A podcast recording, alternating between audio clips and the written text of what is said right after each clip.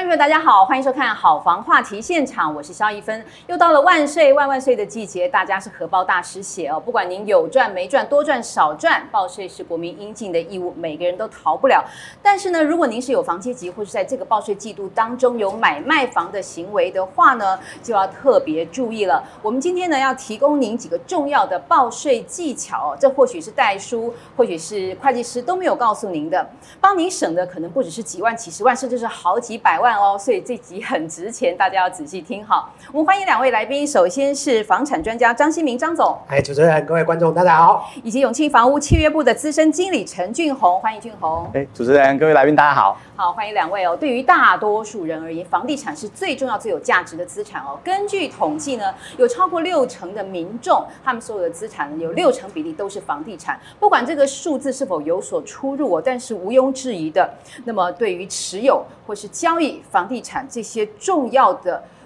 问题要必须注意的就是呢，如何要这个降低成本，然后呢，获利不被侵蚀，所以呢，相关的姿势是一定要有的。首先呢，我们就说现在在综合所得税的项下啊，各类申报的项目当中，和不动产有关的呢，其实就分为两大类，一个是买房，一个是卖房。那买房卖房各有哪些细项有特别要注意的地方呢？我们先请俊华来我们说明。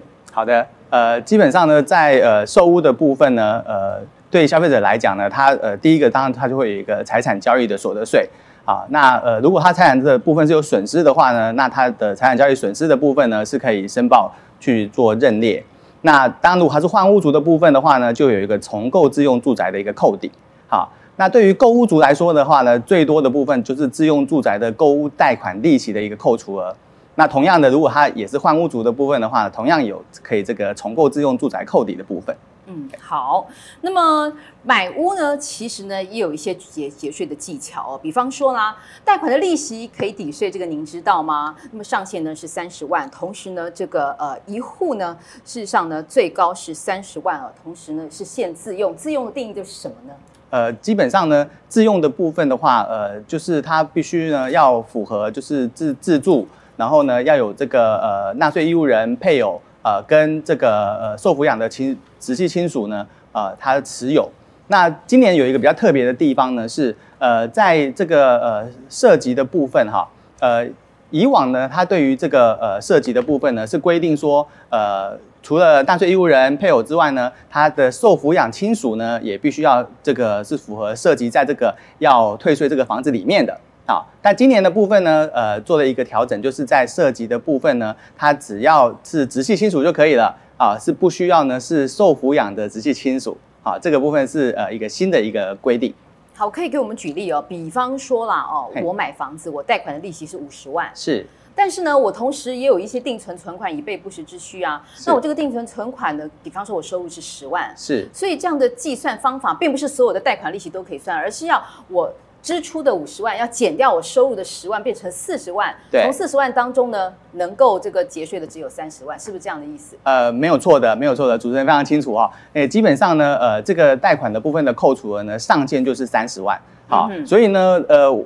呃，这个部分可能比较多消费者他会搞混的，就是说有些人他会觉得说啊，我每一个月好像贷款付了五万块啊，对不对？哦、那我不是一年就应该有六十万可以扣吗？对，嗯、啊，但实际上呢，你一年你每个月的这个付款的部分呢，可能是包括了本金，也包括了利息。好，那本金的部分呢，就不在这个可以扣除的范围哦。好。哦然后，当然，呃，刚刚主持人也有提醒到大家，就是说，如果你是有存款息的部分的话，存款息它是必须要先扣掉的。好，所以这个部分呢、啊，最常有这个消费者他会搞混，他会以为说，哎，只有他自己的存款息要被扣掉。好，殊不知啊，那个有时候抚养亲属的爸爸妈妈啊，那个存款息才多嘞。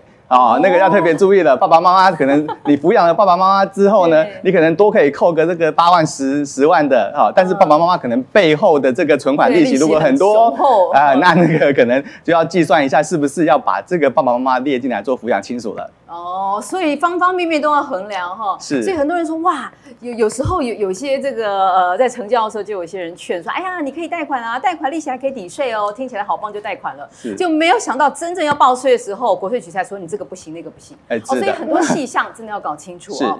还有我们在买房子的时候，以前就有中介曾经劝我说，哎，萧小姐啊，你买屋卖屋哦，如果在同一年内哦，可以抵税哦，这是什么概念？这是所谓的这个重构，重构这个抵税的条件吗？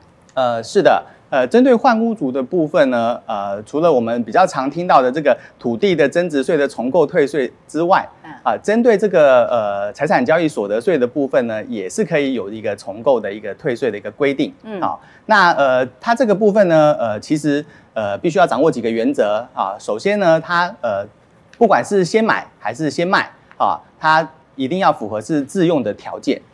自用哦，假设我这个房子卖之前我是出租的，是，那我一定要把它改回自用，满一年才能卖，是，要不然就变非自用哇，那个税可高了。对对，OK，是，哎，那另外呢，呃，当然这个呃，在呃财产交易所得税的部分呢，它的购屋的这个价格呢，呀，它必须要呃超过这个出售的价格，也就是买是两两千万，是。一定要高过出售价格。假设我卖是一千八，也就是说我没有从这个买卖交易中获利，我是反而倒贴的，我才能有退税的资格。是的，是的。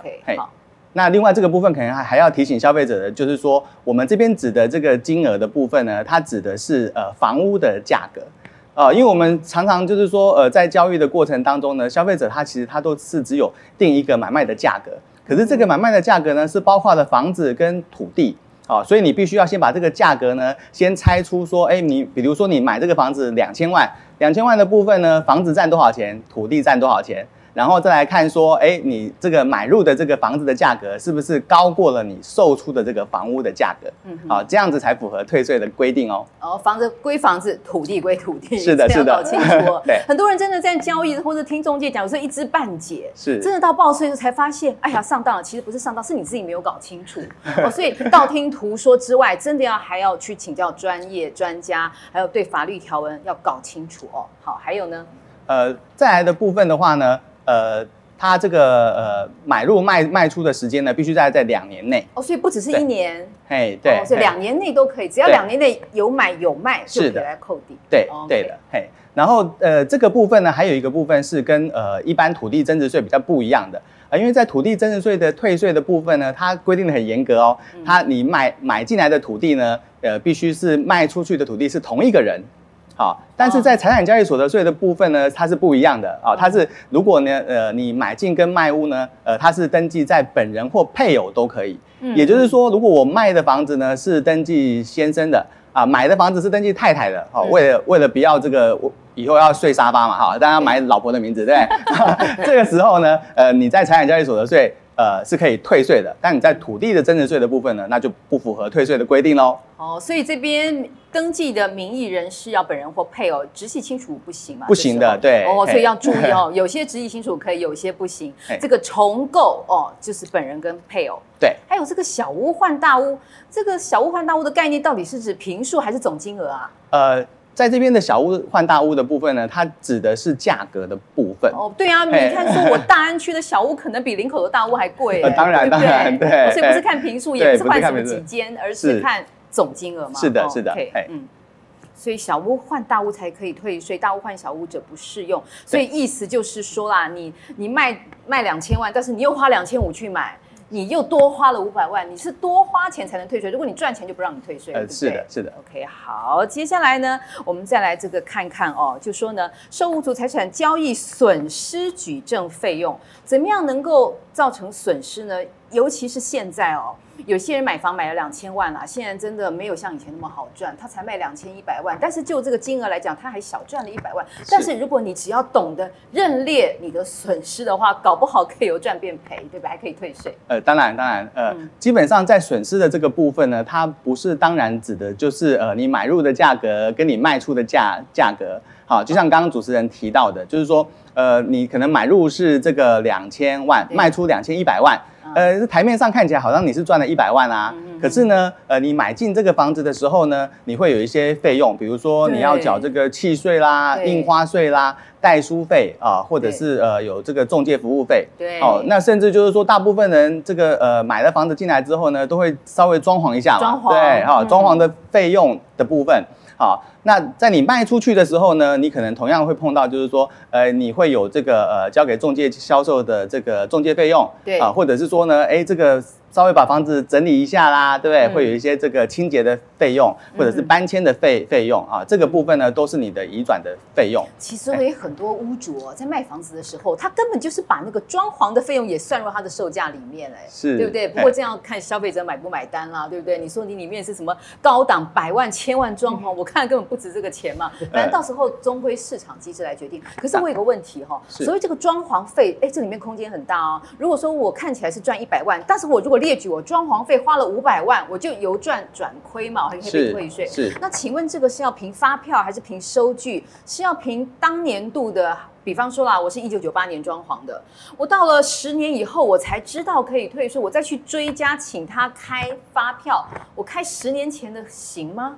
呃，基本上如果是主持人举的这个例子的话，当然是不行的啦。啊、不行哦，对，所以一定要当年就要留有证据。对对对，所以对消费者来讲的话，您呃就是可能要注意，就是说有些消费者他可能为了这个省这个所谓装潢费里面的这个五趴的这个营业税啊、哦呃，就是这个没有开到这个发票的话，对对 对，对，那可能就会得不偿失了。嗯、好，那那另外还有一个部分要呃补充给消费者的，就是在这个装潢费用的部分呢，如果是属于可以移动。移移动的部分啊，或者是说家电的部分的话，这个在国税局的认列的部分都是不会被列进去的喽。哦，就是说只能是那种，比方说我做天花板。在我搬出去以前，永远不会变。是的，或者是说我我做什么橱柜，对，那这个电冰箱可能两年以内，它是以两年为限嘛，两年以内可能耗损啊，或者像你住在北投那个硫磺，可能它就很容易坏。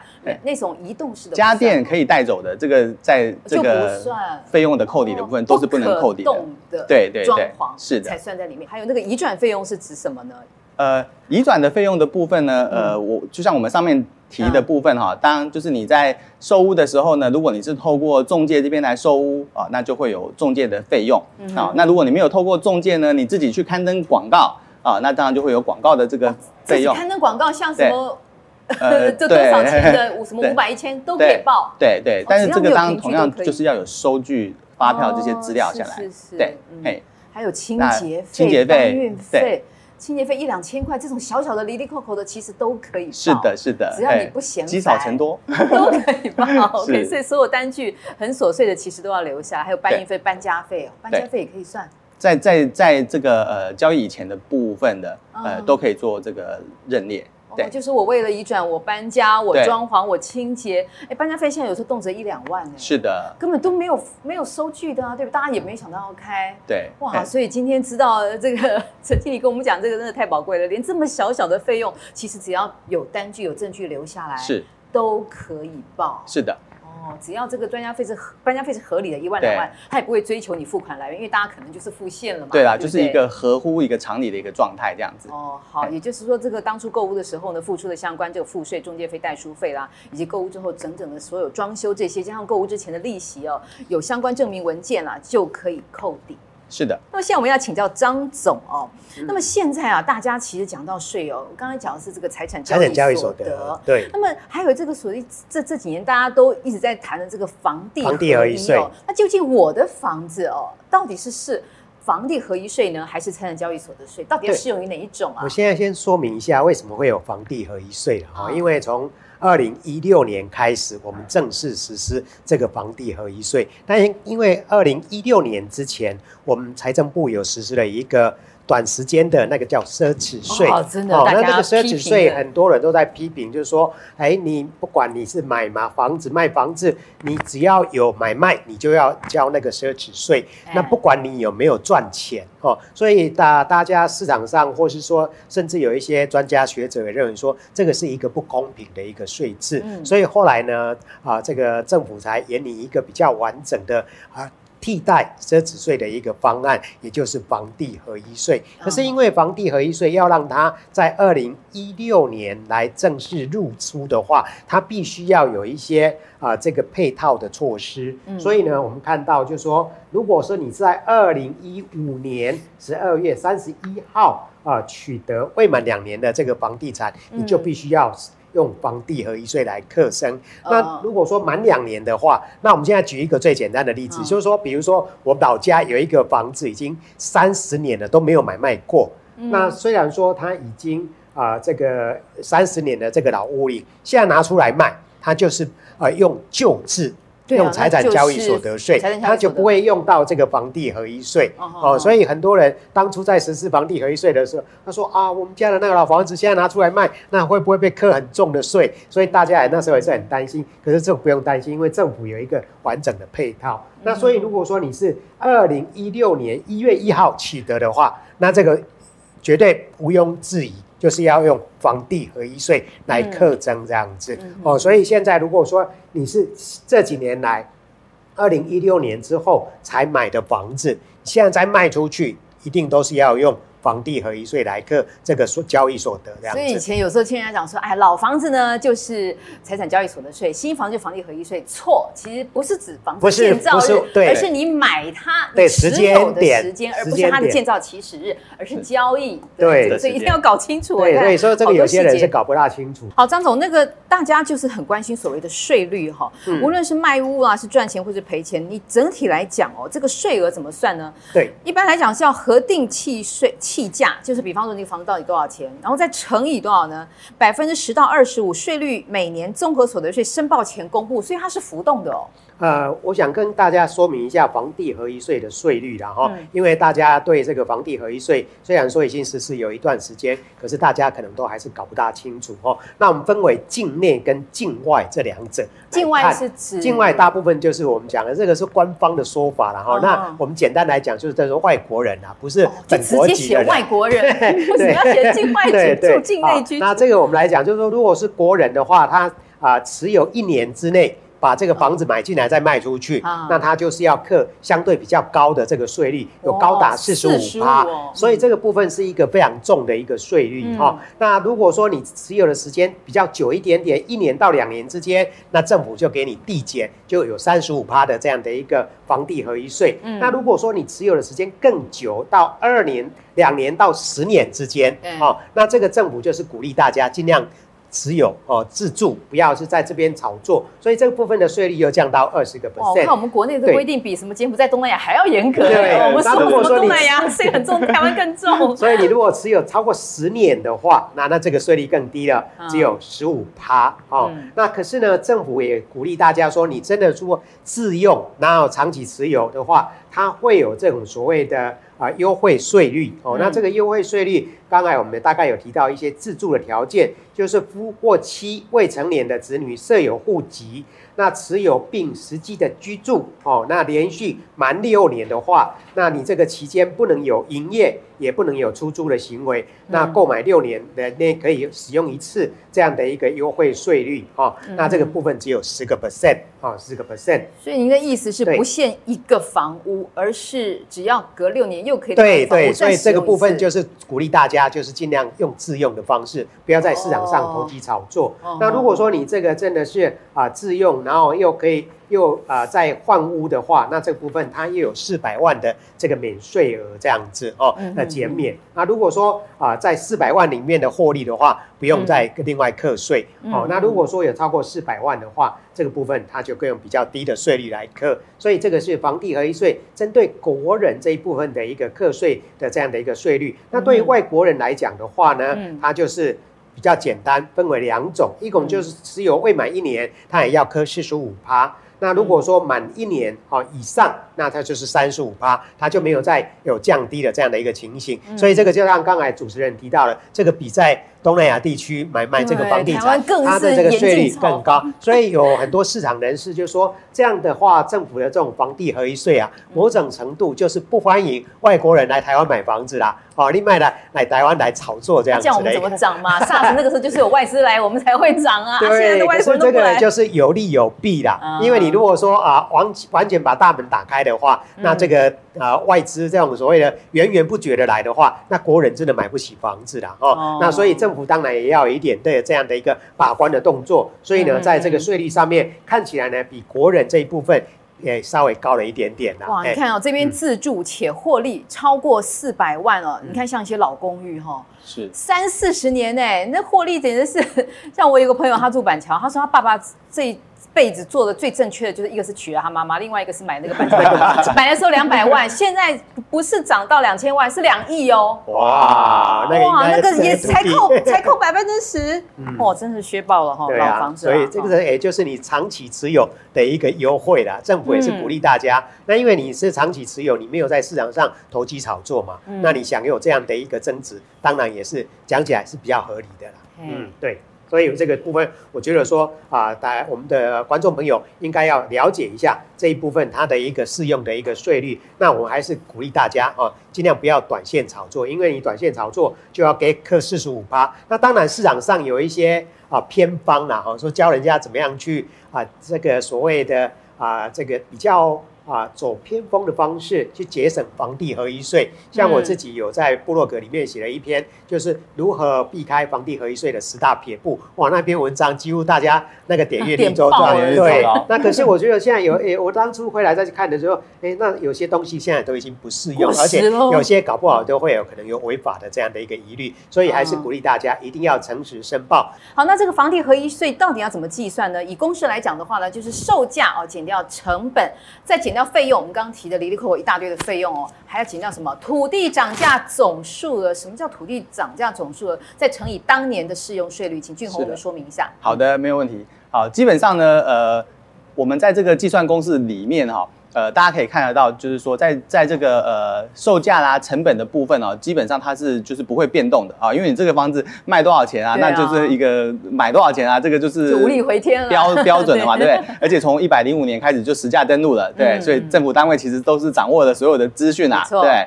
好，所以呢，呃，我先回答主持人第一个问题，就是说什么是土地涨价总数额？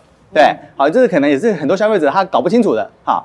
土地涨价总数额的部分呢，因为很多消费者他会以为说，呃，因为这次的房地合一税跟原来的财产交易所得税最大不同的地方就就是以前的财产交易所得税呢是土地的部分是不课税的，只有针对房屋的部分来课税。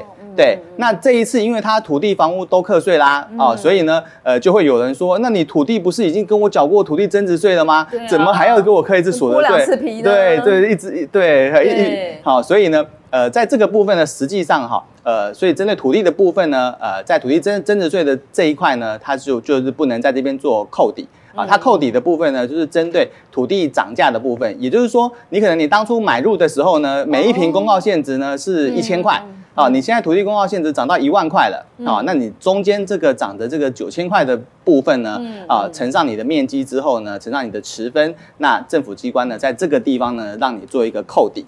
哦，这个我们自己如果不会计算的话，可能就是这个上我们的网站来看一看，这是非常的简单，是的，没有问题，这么先进哦。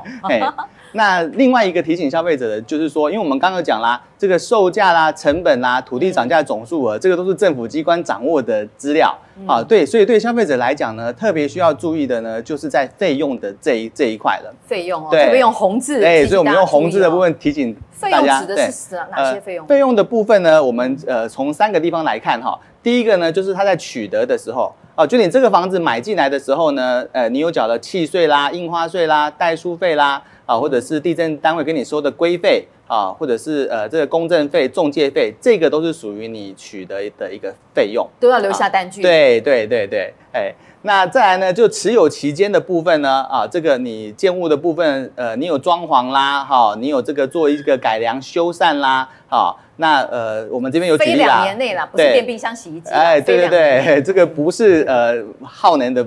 部分哈，对，而且不能这个移动的，好，所以我们这边就有举例说，像装潢啦。电梯啦，好像像围老现在很多嘛，对哈，大家就是这个这个呃装饰的电梯，或者说很多人会换那个呃卫浴设备啦，哦，或者说这做这个外观的拉皮啦，哈，这些部分呢都是属于在你持有的这个房子期间呢可以做不可动的、不可移动的装潢。是是是是是是，嘿，那土地的部分呢，当然就是包括说这个土地的改良费啦，啊，工程受益费啊，这个重化的费用哈，或者是捐赠这个公设地的这个现值的部分呢，在土地持有期间的这一段。那都是最可以做扣。请问这个土地改良受益重划哈，以及捐赠，这个好像一般小市民自己可能不太知道自己的。基本上这些费用的部分哈，大部分都是公部门的这边所、哦、所收收受的。那消费者他要注意的就是说，如果他有被课征到这些费用的话，就务必要把单据留下来。哦、哎，这个在公部门的部分，但是要保留单据是一个最重要自保的方法。对对对对对。哎、哦，那在售屋的部分呢，就如同我们刚刚讲的啦，你的呃卖房子的时候交付中介的中介费用啊，如果你自己这个刊登广告的广告费用、清洁费、搬运费的部分。嗯哼哼。那另外还有一个地方要特别提醒大家的，就是在呃这个房地合一税的这个费用的这个计算的部分呢，嗯、呃，如果呢您。试算一下你的这个费用有超过的话，那务必就是要把单据留清楚了。对，未提示费用，就是说有些人根本不知道嘛。对，按成交价的百分之五计算。假设我我买一千万，我卖两千，两千的百分之五是多少？呃，就是两千万的百分之五就是一百万哦。一百万，哇，那这些加起来岂止一百万啊？那不是亏大了吗？光装潢就不止一百万了。对，当然这就看消费者，因为有些消费者他可能呃购入的时候他他是没有这些装潢费费用的。好，他如果他比如他购入这个新的房子，他可能就装潢费用不合我意，全部打掉啊。对，这个大家就看实实际的状况啦。这如果你实际状况你是有超过的，好，那你当然就是务必要把单据留清楚喽。对，但如果你实际状况你没有这么多的部分的话，那你也就不需要留了这些收据，好，就是直接以这个呃你售屋的价格的百分之五来做一个这个申报就可以了。好，这边红字又写不包括增值税、房贷利息、房屋税、地价税。管理清洁水，这什么意思？呃，这个部分主要就是说，呃，在这些费用的扣抵的部分呢，呃，如果你是受屋的土地增值税，因为我们刚刚有讲，你是扣的是土地增价总数额，哈、哦，所以在增值税的部分你就不能再扣了哦。对，嗯、哼哼，那如果你这个买房子之后，你每个月付的贷款利利息，这是不能扣的，因为在国税局的看法里面，这个这个叫使用者付费，好，所以这个部分也是不能扣除的项项目。对，OK，好。那关于有关重构退税，大家都很感兴趣哦。就说买房卖房不要间隔太远，最好在两年内就可以享受到重构退税的好处。可是当中最棘手的就是有关于你的房到底是用房地合一还是财产交易所得这个。重购退税可是差很多，你一不小心啊，可能你自以为可以克到，却没有办法享受到退税，所以一定要在买卖之前要先搞清楚。是的，哎，所以这边呢，我们做了一个表哈，来提醒大家哈。基本上呢，呃，因为房地合税推出之后呢，很多消费者就会认为说，哎，好像感觉以前都觉得说这这个是呃小屋换大屋才可以退啊，可是哎，怎么听说这个连大屋换小屋也可以退呢？哈，那基本上呢。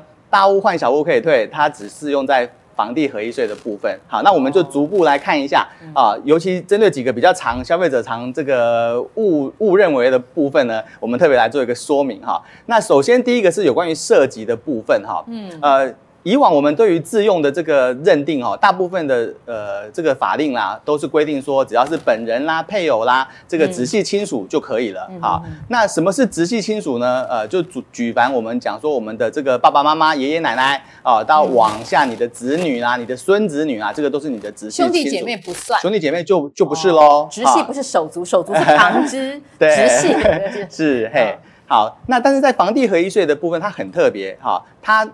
仅限于这个，一定要是本人、配偶或者是未成年子女来设。未成年是二十还是十八岁啊？还有很多人搞不清楚哦。对对对，这边呢，未成年的部分指的是二十岁。哦，我们的民法规定是二十岁，对对对，不是十八岁。对，搞清楚。好，所以像刚刚这个呃，张总提到的那个。呃，如果你是房地合合一税要重购退退税啊、呃，或者说你持有的部分要满六年可以用这个自用的部分呢，哎，你就要很注意，如果你的当现在涉及的人是未成年子女的话，那你就要注意说他在六年的时间有没有中间他变成成年了。如果中间他成年了，哎，那他就不符合了，那四百万可就不能退了。哇，哦，这个要非常注意的，对。好，所以这个部分可能是一般消费者他比较常会误触的一个部分。真的很重要。嗯、对，那呃，刚刚我们有提到的部分呢，就是在呃小屋换大屋的部分呢，这个不管是房地合一税或财产交易所得税都是可以退的。嗯、但是在大屋换小屋的部分呢，它就只有房地合一税可以退喽。如果你是适用财产交易所得税的这个观众朋友，他就是在这一块的部分呢，就是没有。符合这个退税的规定的。你卖了两千，买个一千五的，你还赚五百了，对不对？为什么要给你退税呢？财产交易所得是不行，但新制可以。是的，是的。嘿、oh, 那另外呢，呃，在这个退税的时间点的部分也是不同的哈。嗯，呃，对于申请这个重购退税的部分呢，如果你是房地合一税，那就是在这个购入新房子登记的隔一天开始，五年内你要来提出申请。啊，但是如果你是符合财产交易所得税的朋友的话呢，他必须在后发生的年度申报综合所得税的时候啊，因为我们刚刚有讲说先买后卖或者是先卖后买都可以嘛，啊，就哪一个比较晚发生，哪一个申报综合所得税的那个年度，他就要去申报这个退税。嗯，对。那最后还有一个呢，呃，跟两个税率不一样的地方呢，是有关于追缴的时间啊，就是如果是房地合一税的部分呢，呃，你在你完成退税之后呢，五年内你又把你新买的这房子卖掉了，哦，嗯、它是。类比土地增值税的部分哦，就如果你卖掉了，哎、欸，他会把政府会把这个你当初退给你的税再扣回来的。所以这怎么样撑过五年？是的，没错没错，要自用要五年啊。就刚刚张总提的，就是说政府其实是鼓励消消费者就是长期长期持有，然后就自用的一个状况。哎，没错，长长久久赚的才多啦。是的，是的，是的。好，那么接下来财产交易所得税要怎么计算哦？尤其前阵子讲什么奢侈税、豪宅税，有人说七千万以上，有人说八千万以上。上这个这个交易所得税当中哦，究竟是如何如何认定的？对，我们如果提到财产交易所得税的话，我们想说，呃，因为今年要课的是去年的卖屋的所得，对、哦，那我们分为两三个部分来跟各位做说明。第一个就是说有买屋价格，有售屋价格，哦，那这个是第一种状况。那第二种是无买屋价格，可是有售屋价格。请问这指的是不是太久远无法追溯到它的？对，有些是因为太久远，四十年老公寓，二十万买的，完全没凭证。他的可能那时候都已经不晓得这个卖屋的，可能拿一只羊换一头牛这样 这样。好，那第三种是没有卖屋也没有买屋的这种价格。那我们的第一一来跟各位讲，如果说第一种状况的话，有买屋啊，有售屋价格的话，那就是何时课税。那这个何时课税的话，又有五种状况哦。一第一个是预售屋的取得来卖出去的。第二种是啊，这个卖方是法人的。第三种呢，就是实价登录之后可以取得这种价格的，你都逃不掉。那第四种呢，是赠与跟继承的啊。第五种是法拍屋取得。那我特别再啊说明一下预售屋取得，因为有很多人买了预售屋，他在转手卖出去，还没有盖好之前就卖出去。事实上这部分是有所谓的财产交易所得的，可是很多人就觉得说，好像政府也查不到，因为我这个 呃一买一买，可能也没有留下什么资料。黑箱死角。对，所以这个部分很多人可能就。就是把它 miss 掉了，可是呢，后面才也许到等个明年或是后年，哎，这个啊，这税务机关就寄给你补税单，或是要跟你划钱的哈，所以这一部分不要啊的这个认为说啊逃得掉，心存侥幸，对对，不要心存侥幸。那第二个部分就是啊，无卖屋价格有售屋价格这一部分，那我们再分为豪宅跟非分。非豪宅，那个刚才主持人很专业哦，他也特别提到 豪宅到底是怎么认定哦。那实际上刚开始的时候，豪宅税是用八千万来认定，那后来就有往下修正，台北市是七千万以上，那新北市呢是六千万以上，其他县市呢都是四千万以上。好贼哦，因为房价下跌了，它也跟着下修了，大家都逃不掉。所以呢，有在这个实施房地合一税啊，实施那个实价登录之后，有些人就会去做这样的一个手脚，就把那个登录的价格呢，可能。登录低一点点就可以避开这个豪宅税，嗯、特别是台北市这一部分哦。那、嗯、可是部分这部分，这个刚才俊宏提到了哈，我们的财啊这个税务机关哦，绝不是省油的灯哦，嗯、你不要啊小看他们的哈。那这个计算的这个方式呢，就是房屋的部分。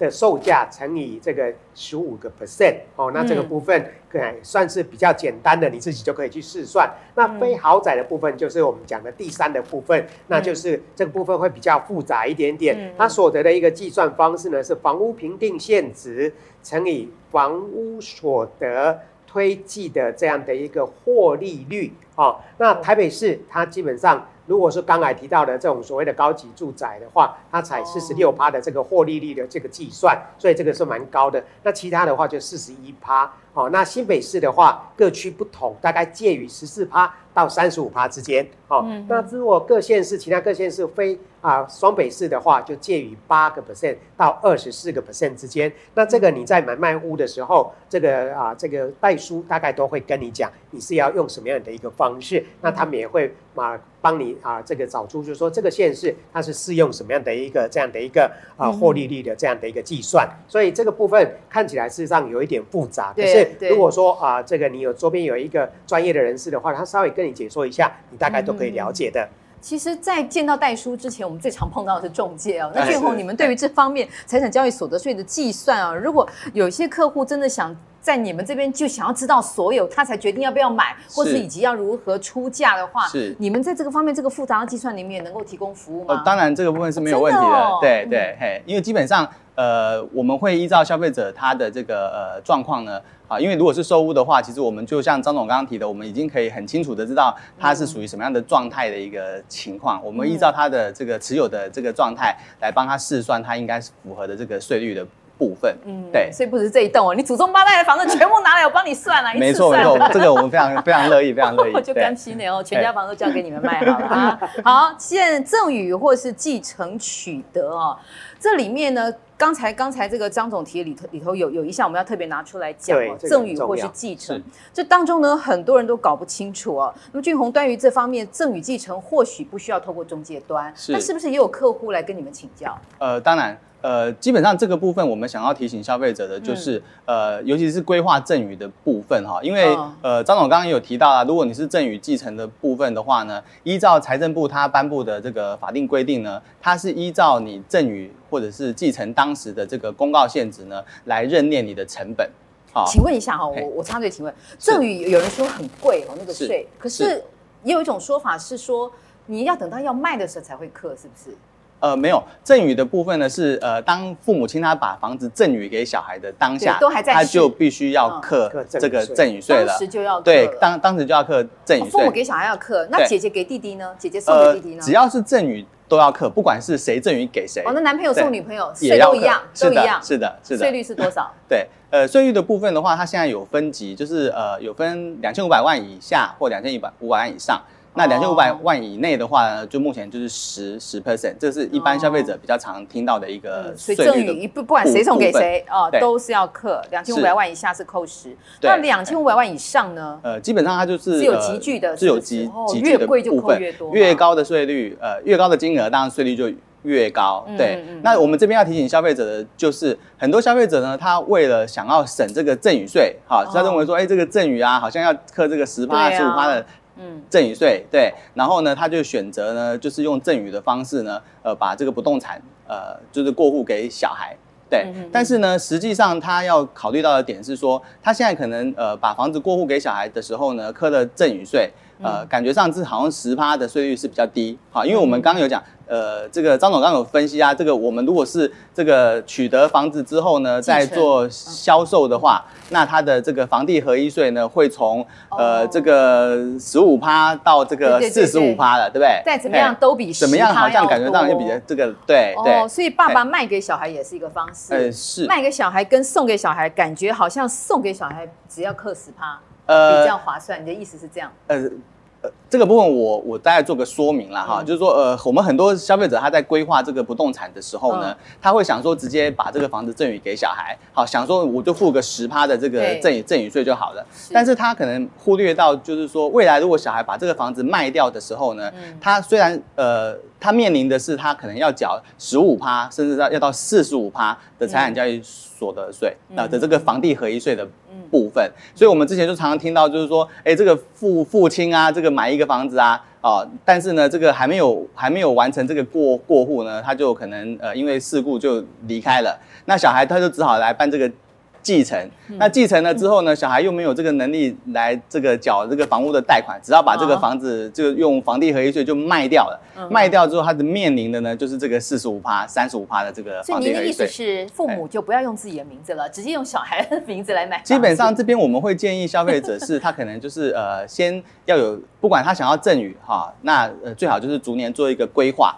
啊，因为每年有一个两百二十万的一个免税额，那爸爸妈妈两个人就有四百多万的免税额了。哦，对，那或者是说，呃，利用小孩他要要结婚啦，哦，这些时间他可能就呃有再增加一百万。啊的这个一个赠与的这个结婚当年可以增加一百万，对对对，加起来就总共两百。呃，加起来就变成是三百二十万啦。如果对对，因为本来有两百二嘛，再加一百万，然后新郎新娘的爸爸妈妈都可以。对，像刚刚主持人提的，对，哎，所以这个部分的话，我们会建议消费者就是说要事先规划啦，好，事先规划才不会呃避免，才能够避免掉就是说呃因为这样的关系造成未来可能在房地合一税的部分呢面临一个高额的一个税率的部分。嗯嗯嗯，好。所以呢，接下来呢，我们来看哈，出售预售屋或诚实申报所得。我们特别要谈到预售屋这个部分，因为之前我们在做实价登录的时候呢，就有提到，这其实呢，预售屋目前还没有。立法明文规定说呢，要实价登录，所以这算是实价登录当中的一个死角了哦，一个这个可以黑箱作业的地带。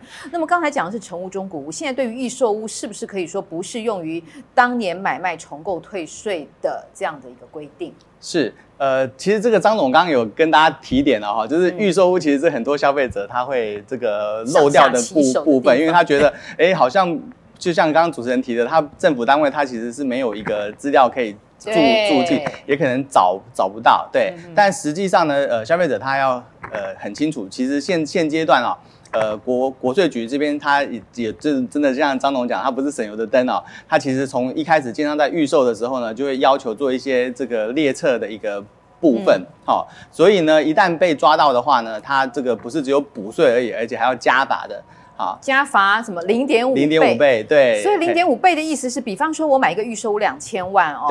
对那这个我家装潢两百万，我卖出得两千五百万，那这样子的话，我我是用这个。以以三百万的这个财产交易所得来报税嘛？那如果我不报的话，是要罚零点五倍，是要多罚，缴了三百万之后还要再罚一百五十万，呃，这样的意思。举例来说，如果说他是这个呃，像刚刚主持人提到的，他有这个三百万的所所得，对，对，那如果三百万的所得的部分，如果他是要缴二十趴的税的话，那他就要必须要缴六十万啦，对不对？对对对。那那他就变成说，他除了要你补六十万之外呢，还要补六十万的零点五倍，零点五倍，最基本就是九十万了。但是而且他这个。倍率的部分呢，最多可以罚到三倍哦，所以这个这个部分可能如果是累犯的这个消费者的话呢，那国税局可能不会这个轻易的以零点五倍呢就收收手的。哦，还累犯哦，所以有些这个大建商的股东一天到晚都在搞这些什么红单交易的，是。一旦被发现，对对，然后还有一点很重要的是，不得直接以换出 A 屋所得减入换屋 B 屋，就像重购退税。呃，这个消费者呢，他是用六千万呢买入这个。房子哈，那当然房子还没登记给他，他就这个又转手卖掉。假设他如果以六千六百万卖掉的话，实际上他的获利就是六百万啊。那他就是用六百万的部分呢，就要并入来申报综合所得税喽啊。他不能说呢，哎，他当年度呢。呃，他可能呃有一个六百五十万买入另外一个房、嗯、房子，然后他就用这个六千万扣掉六百五十万，用这个五一百万的部分来申报。哎，他不能这样子做的，这，这是两件事。特别对预售屋很严厉，不可以这样。哦、是，嘿对，因为他能够在短短的期间内就获利这么多，一定是有特殊的管道嘛。是，哦、是。所以呢，国税局也预防到了这一点。对，好，那么。讲了这么多很复杂的，我相信一时半刻啦，观众朋友可能也听得不是很清楚哦。尤其大家很努力想要上网去查，如果你真的有疑问的话，是其实到处的这个中介，各地的中介，他这个所在的这个门市啊，毕竟比国税局要多嘛，其实就是随时上门来问，我们很欢迎，都很友善的啦，对，对？都很亲切，教大家如何来使用这个永庆房屋的。网站可以来试算这些非常复杂的房屋税、地价税以及这个土地增值税，对不对？呃、对，基本上呃，我们会建议消费者，就是说呃，针对这些税务的部分呢，我们当然非常乐意欢迎消费者，就是到我们门市来，我们可以提供这样的一个资讯给大家。就很害怕，不不问问不要钱。那如果对对，不用害怕，不用怕。对，那如果说呢，哎，比较害羞一点呢，哎，针对呢这个持有税啦，啊，就是你呃，除了买卖，我们刚刚讲的这个增值税、财产交易所得之税之外。呃，你可能在这个每一年持有房子的时候要缴的地价税、房屋税的部分呢，嗯、您也可以都先上我们的网站啊，我们的永庆房仲网的部分呢，哦、里面呢有相关的这个资料，您只要简单的输入相关的数字之后，呃，我们这个表单里面呢就会帮你试算出来这个房子要有多少的地价税啦、房屋税啦，哦，或者是土地增值税的部分，嗯，对。有些真的阿公阿嬷的老花眼哦，可能就是什么美好土地总面积哦，看到那个所有权状那个数字又那么小，干脆把那个什么 建物建建物什么什么契约什么全部搬来让让你们来帮忙 key in 进。没有问题，没有问题，我们非常乐意。对，各自不能外泄 啊。是的，是的。好，所以呢，今天呢，虽然呢没有办法。都讲得非常的详细，但至少呢，全面帮大家扫描了目前市场上常见的现象以及大家要注意的地方。那么希望有助于大家在五月报税季节来临的时候呢，能够把自己最重要的资产呢，能够好好的搞清楚，我们所付出的成本以及我们未来的获利空间，才能立于不败之地。今天非常谢谢俊宏，也谢谢张总，也谢谢大家的收看，我们下次再会。